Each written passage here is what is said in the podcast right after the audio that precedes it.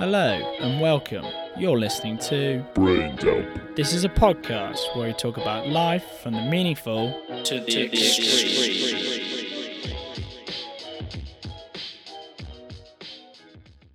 So today on the show, I've decided to bring my dad on, and I think too about my dad. You should know he's uh, he's been the CEO of multiple international uh, telecommunication companies, uh, and so he has a lot to say about uh, personal development and seeing things from like running like leadership and running a business and all these things. So without further ado, Dad.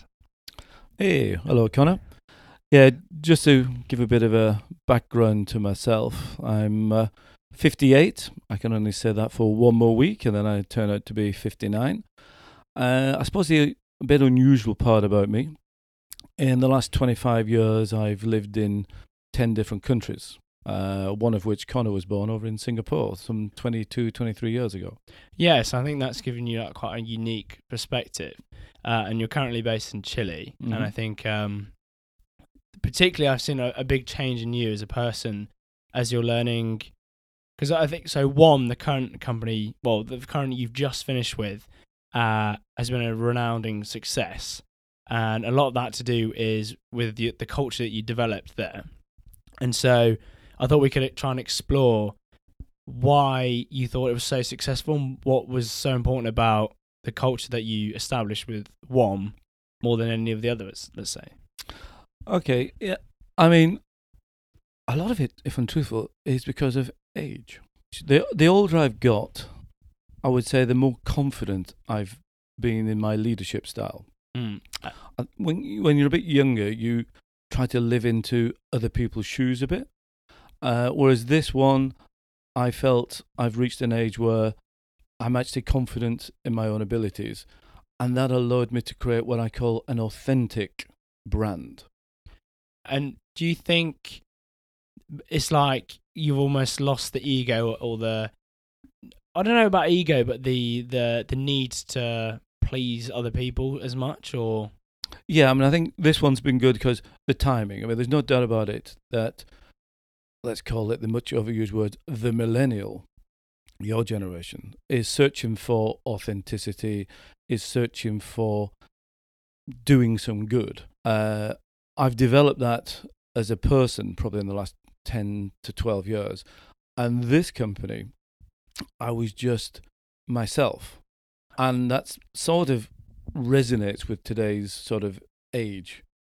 And what people are really tired of is bullshit brands that say one thing on the packaging but deliver fuck all. yeah, yeah, for sure. know. And we decided, or I decided, I don't need to do that. And, And you just wanted to be yourself and just yeah, not just myself, but it was can I get a company uh, and a corporate culture and engage people with the values of the company, uh, not the image of the company, not the aspiration of the company, but the pure values, and then really walk the talk. yeah. But what would you say those values were? Like what's Yeah, I mean, I would, I'd like to believe 2,200 people know them. You know, the, the- Yeah, yeah, the guys yeah. have employed because we spend a lot of time going over not the words themselves, but the actions. But the values are passion, Mm. uh, bravery, innovation, mm, and the tough one, honesty. honesty, yeah. Particularly in a large company. And then let's face it, most people think that a large company is just the most dishonest thing ever. True. and True. like there's so much corruption and so trying to portray yourself as honest and trying to actually be honest like let's face it there's a lot of corruption going on Yeah, I think you, you've used the word uh, trying to be honest. We don't try. But we are. what- yeah okay well that well, that's what i'm saying is like like let's face it most companies just aren't like why do you think you achieved honesty over others Well, it's the actions we take. Mm. Uh, I mean, we've, yeah, I mean, little, there's a few iconic stuff we did. Because you've got several layers of honesty. One is, the big one is honesty to the customer. Uh, but I think it starts with honesty with each other, the 2,200 yeah people. yeah yeah yeah. And part of that is, you know, I don't have an office. I have a desk.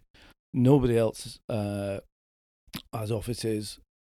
So from that, our you know, I get paid more than anyone else in the company, Yeah. and that's because of my market rate. But reality is, everything else is honestly the Mm. same, and people can see that. Yeah, my yeah. 2,200 people, and it starts there. That you know, when I first got there, I went over to New York to do a TVC, and I sat down in business class, and my brand guy who was doing the work yeah. went up, went into economy. I think, what the hell? Mm. That's not honest. He's going Yeah, to work. yeah. I'm going there to have fun. We then, but on the way back, we changed it, okay. and that starts to get seep into the organization that people think, whoa, it's different. Even the. CEO is being reasonable, reasonable, and that then starts having a culture of honesty with Mm. each other, and that's been so powerful. Not always pleasant, For sure, but yeah. powerful. And I think uh, I think that does separate because let's face it, every company I can think of, the majority of the big the boardmen they have their own office and they have Mm.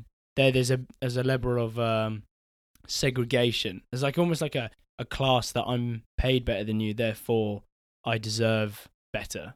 Mm. Um, and I think that's that sort of wealth dynamic is completely irrelevant. Like it doesn't change the fact that everyone's a human being.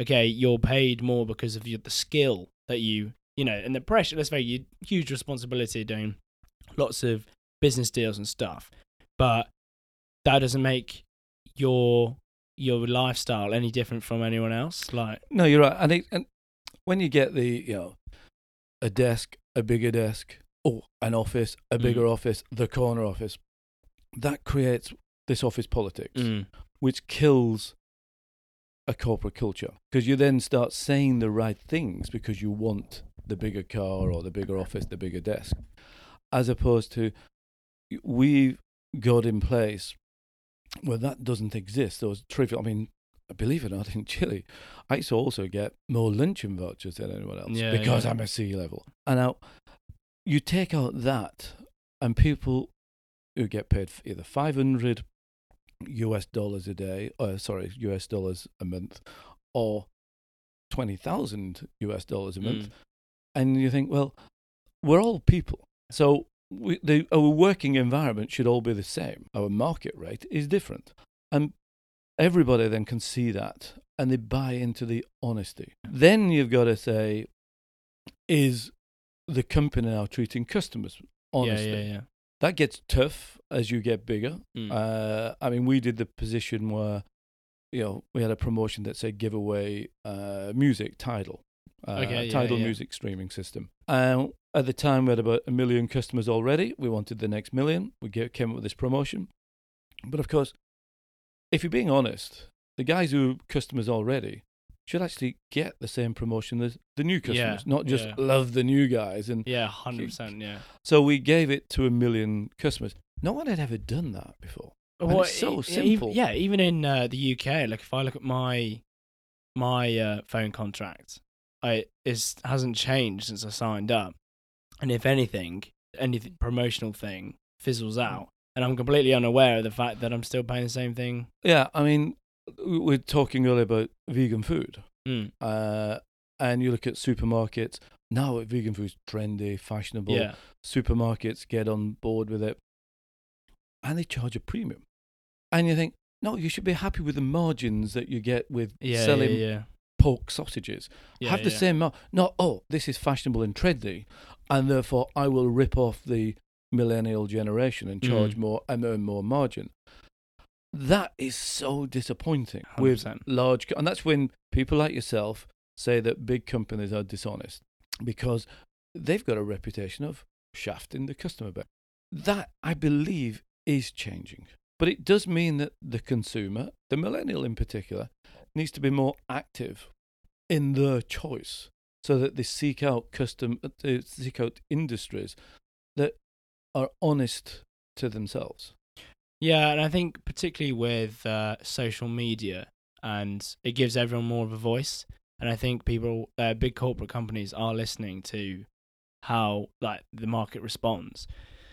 And I feel like my generation, particularly, is a lot more open about that. We don't because we have a bit more power in the sense that we can talk to these companies directly Mhm. through Twitter and Yeah. Facebook. We can voice what we want, uh, and I think honesty is then like almost selected for because they can't get away with it. Like people like like you look at all these uh, companies if they, as you say, shaft Mm. some of the customers, people just get angry, and the the the response is a lot faster now because everyone's interconnected and everyone can then say this is not fair. Like we want to act, and then there's a lot more like I don't know things like Facebook and Twitter allow people to coordinate their Mm. their anger. I I, guess. I agree. I, I look at you take the I think it was United Airlines where Oh, yeah, the, yeah. the the passenger got manhandled, thrown out of his seat.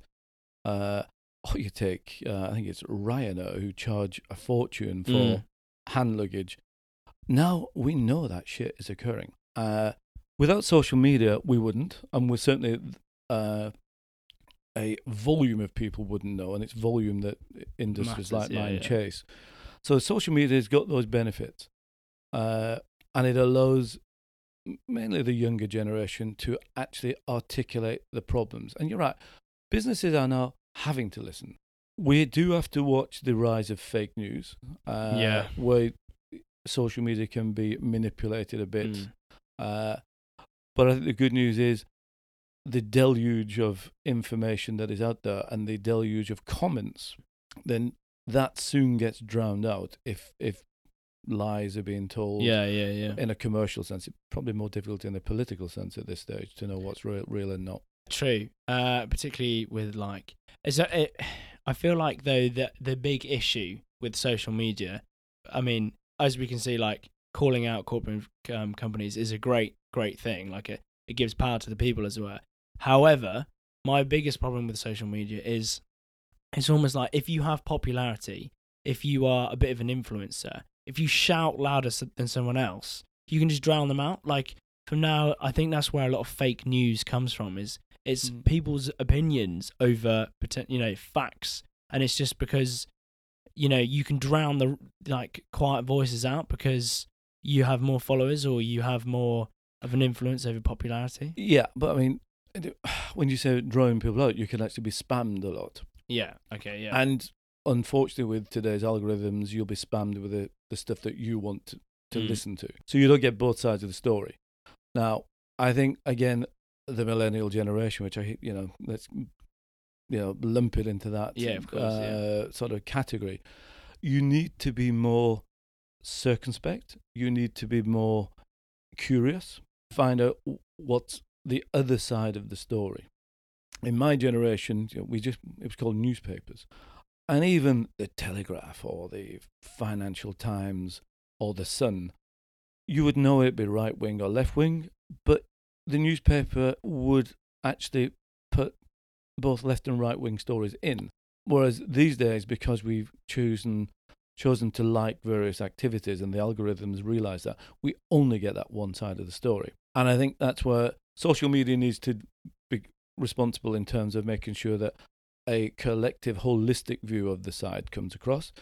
But that is also down to the consumer who also needs to be more curious and not just yeah. Yeah. not just take the 30 second snapshot Mm. and say it's the gospel truth to to search around Yeah, the yeah. subject I was talking to a friend of mine, and we're having this debate where he was saying that he, I can't remember he where he found the information from, but today society, because of the prevalence of social media and thing, people have lost the ability to generate their own opinion. They read opinions, they see opinions, and they just align themselves with those opinions. Uh, and as a result, that self thinking, as you were saying about being curious, generating your own thoughts and ideas about the situation at hand, is kind of lost a bit. And I don't know whether that's true or whether. no I, again my, every monday i do a five minute talk to my key managers Yeah. come back Okay. t- to the company again and a constant theme there is be curious you know don't just do a job Yeah, if you're yeah, going to yeah. do a job you to be honest in chile unemployment rate's quite low so you can actually go out elsewhere and get a get a job anywhere just for the money. Okay. But if you want to come and add value, change the world, change Chile, then to be honest, WOM's a good place. For that to occur, you don't just do what you did yesterday.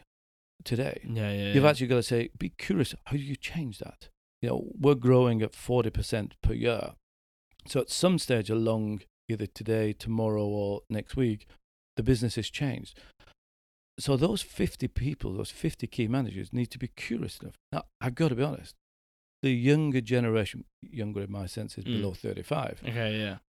they have lost that ability to kick a subject around, to question it, Mm. to can I do it a different way? And I think that feeds into social media. It it, it has created a, a bit of a lazy habit where you can learn or you can know lots but not in detail. I feel like humans, particularly like today's day and age, we're just addicted to information. But we, as you say, we take that information for face value. Um, and so by being addicted to information, you lose the ability to think for yourself a little bit. And I think that's why I get a lot of value out of my degree because, okay, biology is a hard subject and you have to cover lots of theories and ways of approaching things. But if anything, it teaches you to be really critical. Mm-hmm. And I think by being really critical, uh, you can I don't know cut through the bullshit a bit more. But I'm not sure whether is that like I don't know. I, lo- I maybe I just think that, but do I apply the same thing to social media? Do I apply my, I a sheep? I don't know. Uh, and that's the problem with social media. It's it's too on the surface. Yeah, on And the surface, yeah, it must be. I, I again, I'd urge all you know the listeners out there that basically the ones who want, and it doesn't apply to everybody, but don't coast through life. Change it. And to change it means you've got to have an opinion of what you want to change it to. And we could argue whether you change it good or bad, or whether I think it's good or bad. But it is about just not accepting status quo. Hmm. It's about saying the world is pretty messed up at the moment. yeah, Uh, you know, I mean, whether we agree with climate change, not agree with climate change, we can all see the pollution, we can all see the plastic, we can all see the CO2, we can all see the coughs that we've all got. Uh, and to be honest, it's one of those things that the world needs to be changed. Hmm. You can only change it though by action. And you Hmm. can only really do action if you're curious. Hmm. Otherwise, you're doing action probably not necessarily for the right stuff. So you need to be curious about what action can you do that, first of all, changes your world. yeah, yeah. And then changing your world will change other people's. And then there's a momentum that starts. Don't just be a passive passenger in this world because the world is, it's fucked up today. Yeah, yeah, hundred percent. But I think, I think I don't know. It's difficult because, as you as we were saying about surface, I don't know what surface type people who take things at face value. Um, and this is my biggest problem. I mean, from a biological point of view, maybe I'm biased, but the climate change situation where you get people who just outright deny that it's a thing.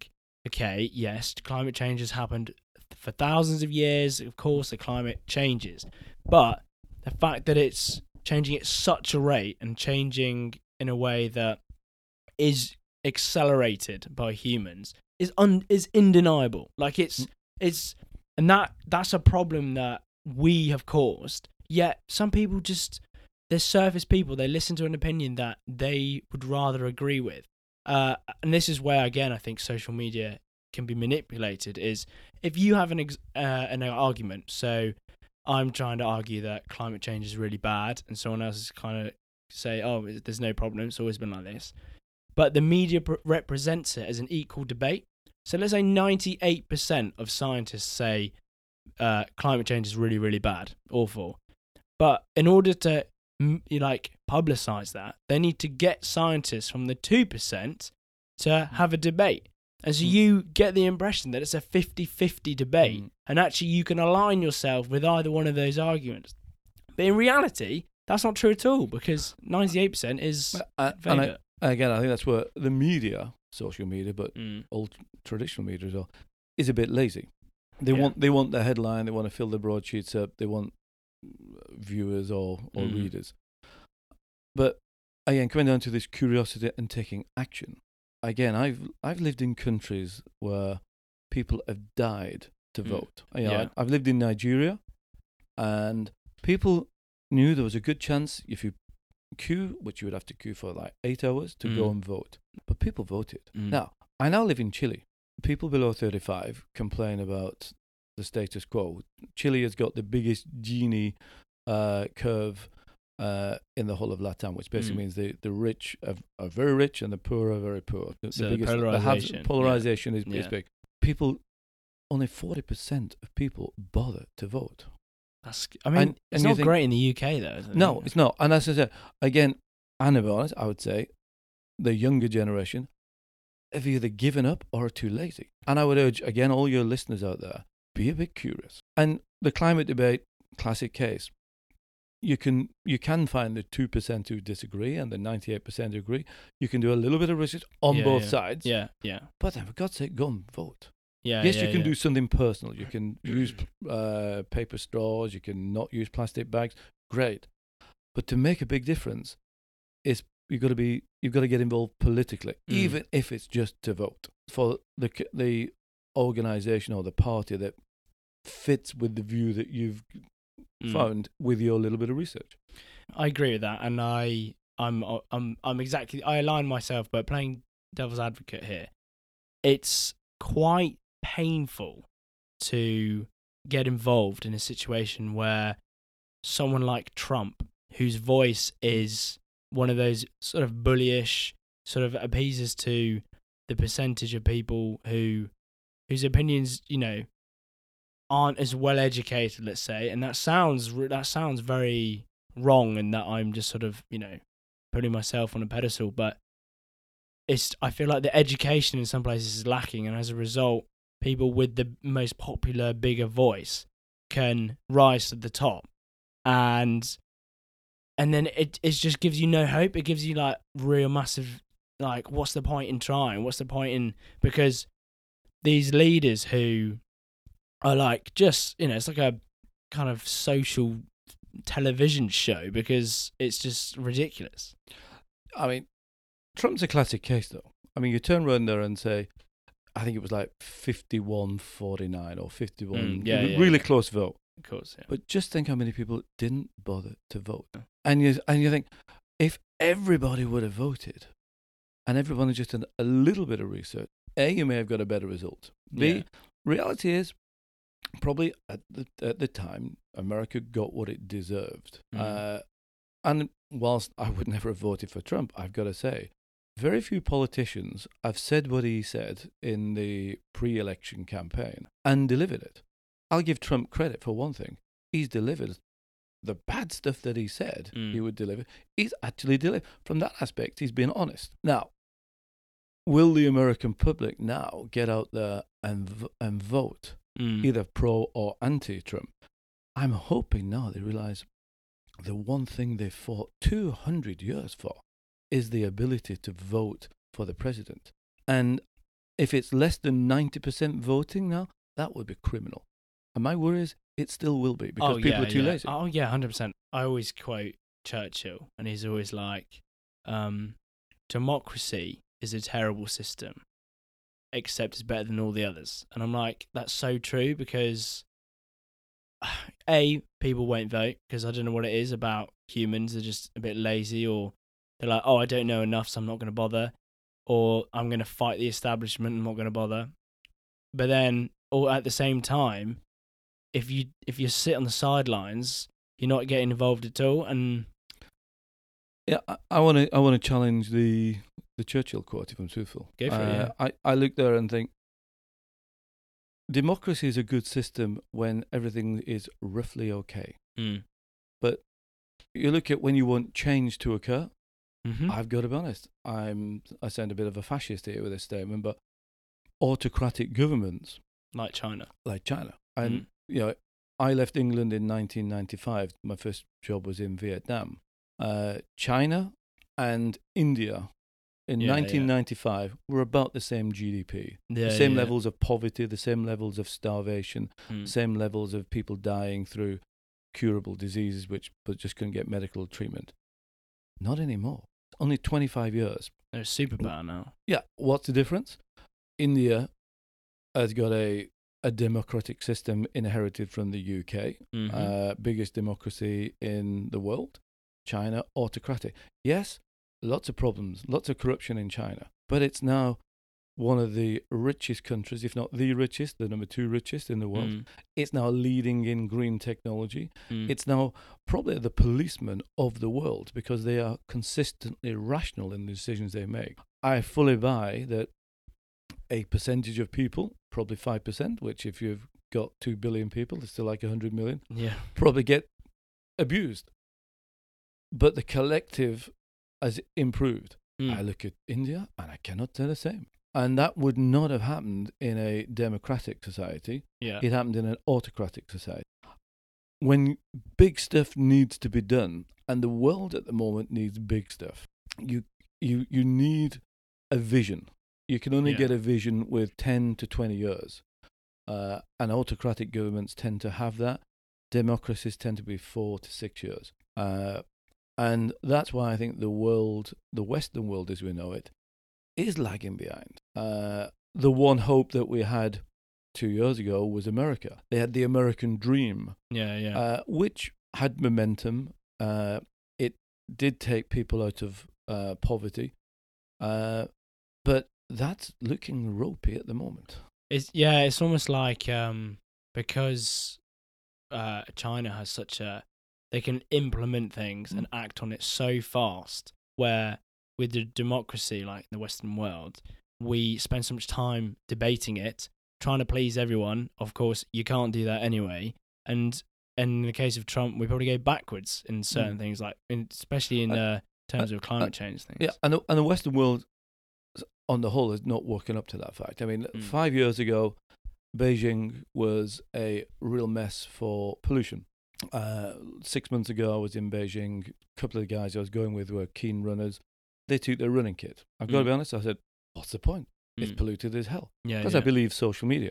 yeah yeah yeah Got to Beijing, beautiful bike lanes. The more Mhm. bikes, you know, the free bikes. yeah yeah yeah 25 million of them in Beijing. Uh, the cycle lanes as good as Stockholm, and this is for a city of 25 million people. Huh. No pollution. Because for the Olympics, they decided to get their act together. And not in a generation, but in five years, they got their act together. And Beijing, I was only there for four days, but it was clear. It Mm. was really nice. Delhi, still bad. Santiago, where I live, still bad. And you look at over the next 20 years, uh, say it's 22, 23 years since I first got involved in China, where will it be in the next 20? Now, the Mm. good news, I actually think they are now big, powerful, and responsible. yeah and, Whereas uh, yeah, before they- they weren't responsible. No, it's weird They because I mean, obviously, like I haven't seen it from from Mm. your point of view whatsoever, but uh, I remember going back to geography A level and talking about the one child policy and Mm. how you know how that caused such big uh, balances in Mm. sex ratios, and I remember thinking, God, China sounds horrendous. Like it Mm. sounds like a a bully beef, like screw the people kind Yeah, of a police state. Yeah, hundred percent. Yeah. But if you look at it now, everyone's almost not in admiration, but it's it's turned. Yeah, as you say, turned its act around big time. Yeah, I mean, it's still. I mean, I'm sure there's there'll be lots of human rights people out there completely disagreeing with me, and that's Oh, yeah, that is yeah. what debate's about. Uh, but in terms of, I said, there's there's five percent of the population, which India's population, uh, China's population is is a big number, but the vast majority have improved their lifestyle. Uh, I was in Middle China, a place called Fujian, looking at a bamboo bike factory. It's like two thousand kilometers outside of Shanghai, in the middle of nowhere, and no poverty. It was a village Really? of about 3,000 people. Yeah, they weren't driving around in Mercedes Benz. They didn't, Yeah, you know, yeah, they didn't yeah. have any big high rise blocks. But everybody had food. All the kids went to school. The factory I visited, no child labor.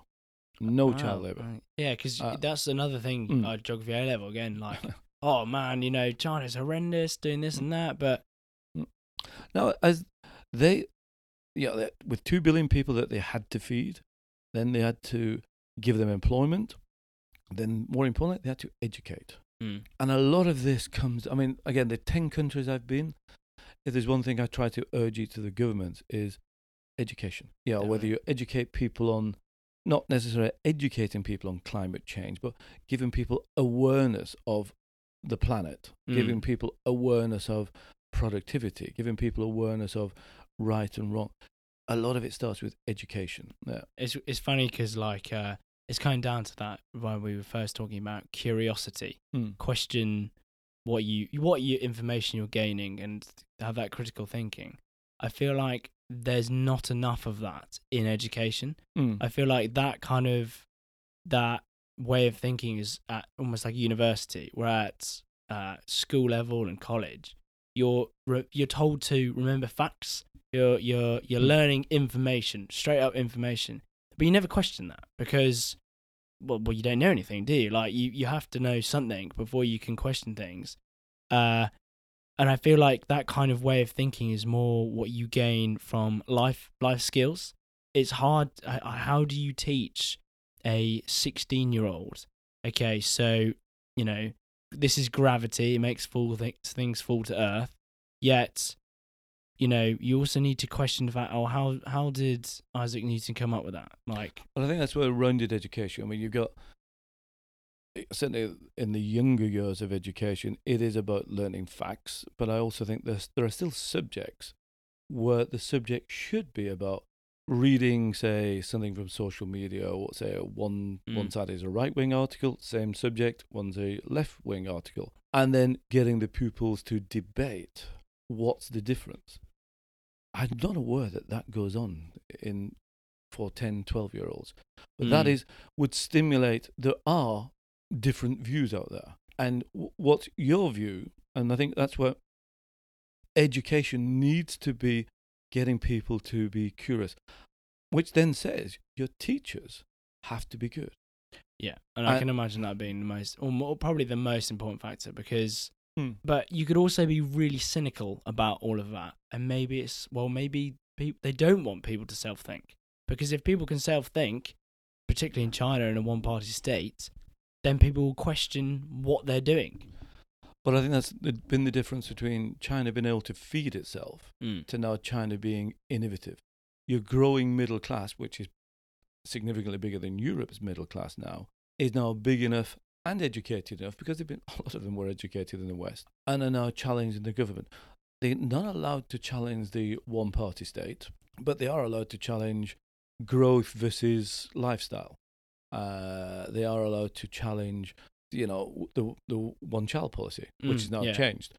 So, education has allowed that to to occur, uh, and it, you know, I still want to come down to the you know the educate the, the power of the teacher. I mean, let's take a, a society. Is your average teacher? and I don't mean your private school teacher, but I mean your average Yeah. teacher in a state school. Are they passionate about their job?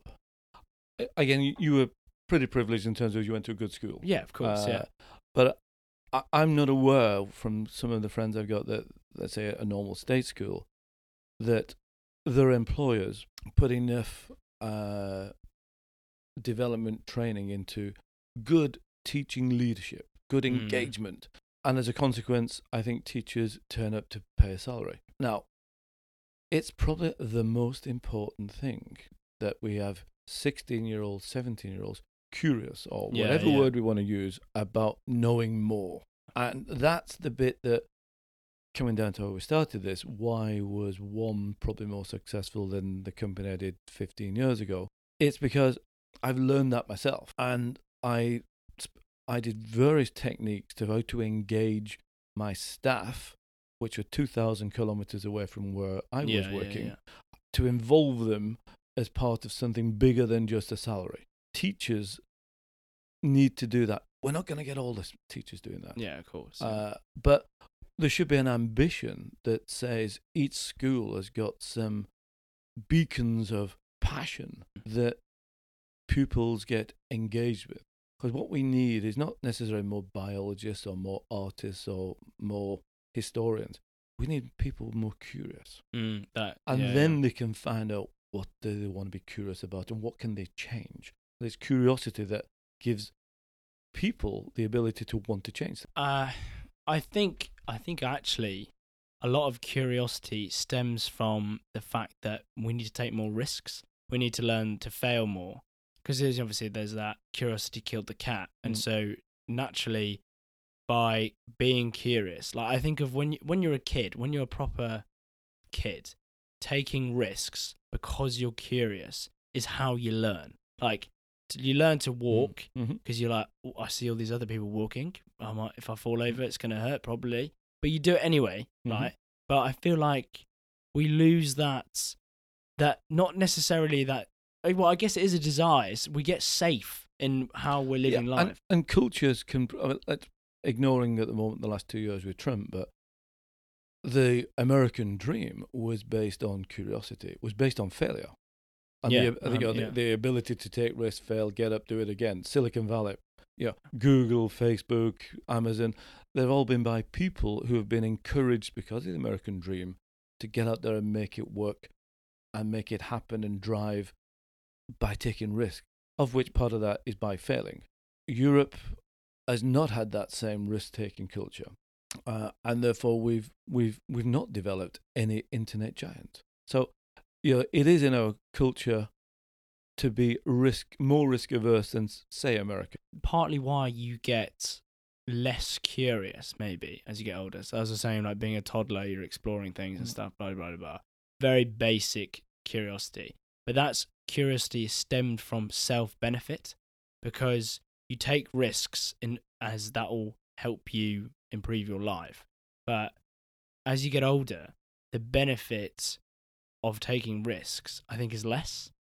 Like, Yeah, you, like for your, your for your for yourself personally, Mm. anyway. Like, you start to take risks for greater meaning. So if you're like going to invest loads of money in saving the planet, the risk is you might lose all that money and it might fail completely.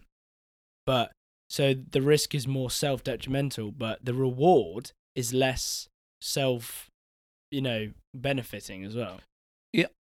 Like, but again, keeping the analogy similar, whether it's a corporate culture where I try to encourage curiosity and risk taking, Mm. uh, or a government, they need to develop where curiosity and risk taking, because I see them both the same, Yeah, yeah, is encouraged, ignoring Trump. Uh, yeah. um, America would be a, a, a good case on that, uh, whereas Europe uh, isn't. And I think that's where this curiosity to change things, which then says you've got to improve the risk reward benefit. There has to be a, a, a shift to the other way that encourages risk, encourages curiosity, Mm, encourages change. mm. And your generation's got to be the one that does that because you, a lot of you are now educated. I mean, in my time it was 20% of people went to university. Mm. Now it's 80% or if not more go Yeah, to yeah, university. yeah. So you've got the general education.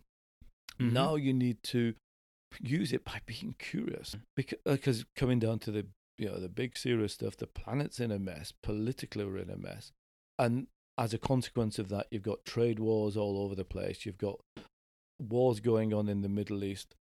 The human race at the moment is looking for the next gener- uh, for the next direction, and it needs to come from your generation. But you need your generation needs to be curious, and you Mm. need to take action. And if that action is about exploring uh, with curiosity what's available, and then politically voting.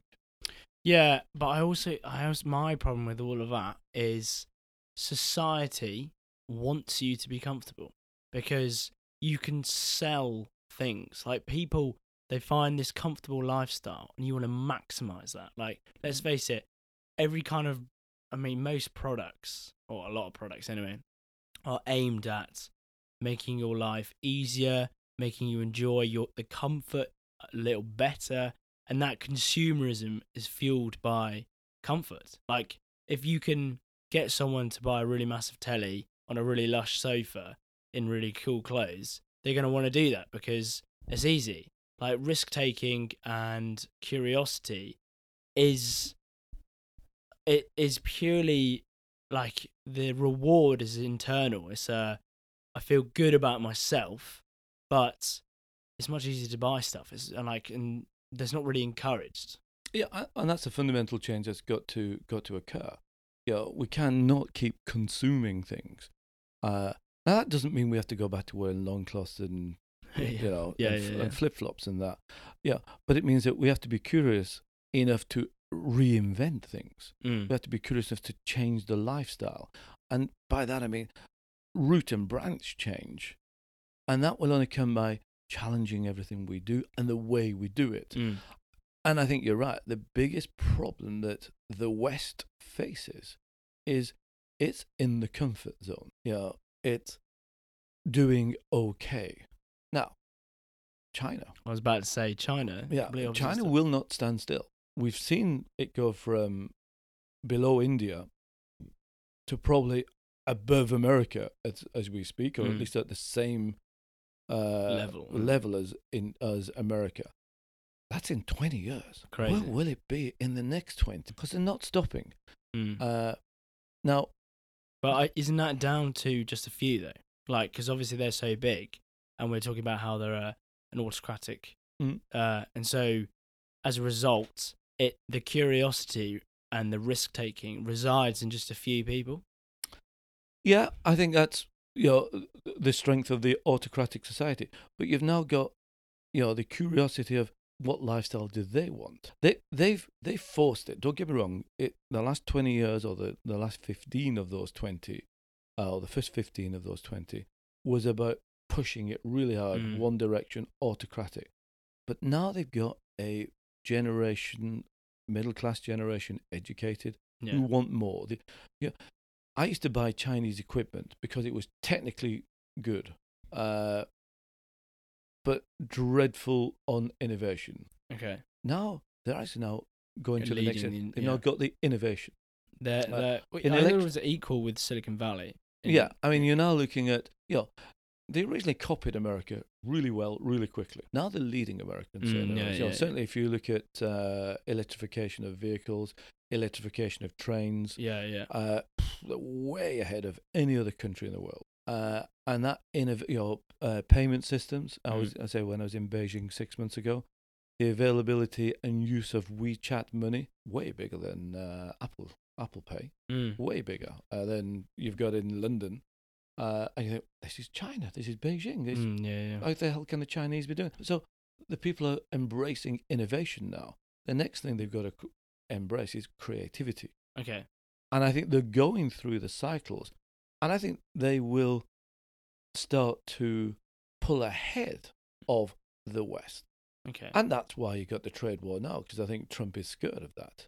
Now, it's something, rather than us being scared of it, we should be responding positively to the competition. And Yeah. we should get more innovative Mm. and think, and we're not. The West is in its comfort zone. Yeah. Uh, and it's saying, well, I've, I'm now middle England or middle France or middle Germany. I'm okay. You mean middle as in uh, As in comfortable, as, in middle class. middle class? Yeah. Yeah. Okay. Uh, and so it's up to the younger generation to say, that's not good enough. Mm. And, it, and it won't be good enough because, again, going down to the climate change and the, the, the planet, in a generation, it's going to be too late. So it's got to start happening now. There's enough of the millennial generation Mm. out there. But I've got to be honest, you've got to get out there and do something. You've got to get curious of what can you do to save the planet. Mm. And that doesn't mean do you believe the newspapers? Find out. And it is the millennial generation who have the education. A lot of them have also got the resources because their parents brought in the resources. And therefore, what's the action plan? And the first action plan to do is get out and vote. Yeah. Get out and make the politicians change Start the simple. I guess. Yeah. Yeah, and it's, yeah, and I it, it tears my heart apart when I see people in Chile, 19, 20 year olds, complaining about the system, Mm. and then I say, "Did you vote? Oh, it's not worthwhile voting." And in Chile, they allow you to do a spoiler vote. They allow you to go and and put uh to scrub out all the candidates, and then they announce how many spoiler votes because that says, "Ooh, it's a." Uh, like a defiant message kind of. yeah, it's A, it's so that the message is. They don't even do that. Now in Nigeria, they queued up for eight hours, and there would be bomb blasts. Ten, you know, ten stations would be blown up. and that's and that again reiterates the point that in Nigeria they're not comfortable.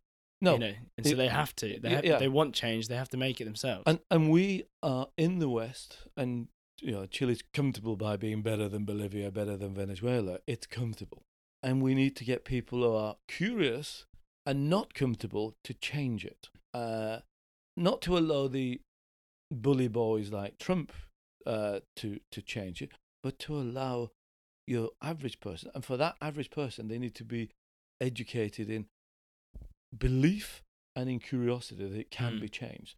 And I think that is down to parents and the education system. yeah. Not just chase exam results, two ones, two twos, whatever, but to chase do we are we producing a population that is curious enough to change today's status quo? And in the West, the answer to that currently is no. Uh, you know, the world cannot be full of biologists. No, you know, yeah. We, we need plumbers, electricians, but the world can be full of people with curiosity. Mm. And therefore, I think the education system needs to probably shift away from the constant got to get exams because it, it's easy metric. It's like me saying, I got to get more customers. Mm. It's an easy metric. But do I sacrifice quality? Do I sacrifice long term profitability for getting customers today? No, I've got to do the balance. That's what a leader does. Our government leaders, when they look at the education system, they've taken the easy. Well, success is called exam qualifications. No, success has got to be about are the pupils coming out curious? Mm. They've got to be able to do maths, read, uh, and write. I'm fully buy into that. But then, as importantly, is are they curious to want to change the world that we live in? Whether you're a plumber, electrician, or a biologist, you can Mm. all take part in changing your world. But you've got to have that embryo of curiosity, and that starts when you're a child, and that starts by the two people there are uh, teachers and the parents. There's enough of the millennial generation Mm. out there. But I've got to be honest, you've got to get out there and do something. You've got to get curious of what can you do to save the planet. Mm. And that doesn't mean do you believe the newspapers? Find out. Right. Well, on that cynical vote, I think we'll have to uh, end it there. But uh, thanks, Dad. I really appreciate you coming on the show. Okay, good stuff. I, I'm a positive. I don't want to end up on cynical. I think it's not. People like me, CEOs, leaders, we're here to change it. Yeah, and I think it's because you're full of curiosity that Mm. Allows you know that inspiration. But Yeah, and if we can just inspire one or two people who listen to this to get out there and be curious, or I can inspire people who I talk to, I've done my bit. yeah, exactly. Okay, Real. take All care. Yeah. Okay. Cheers. Yeah. Okay.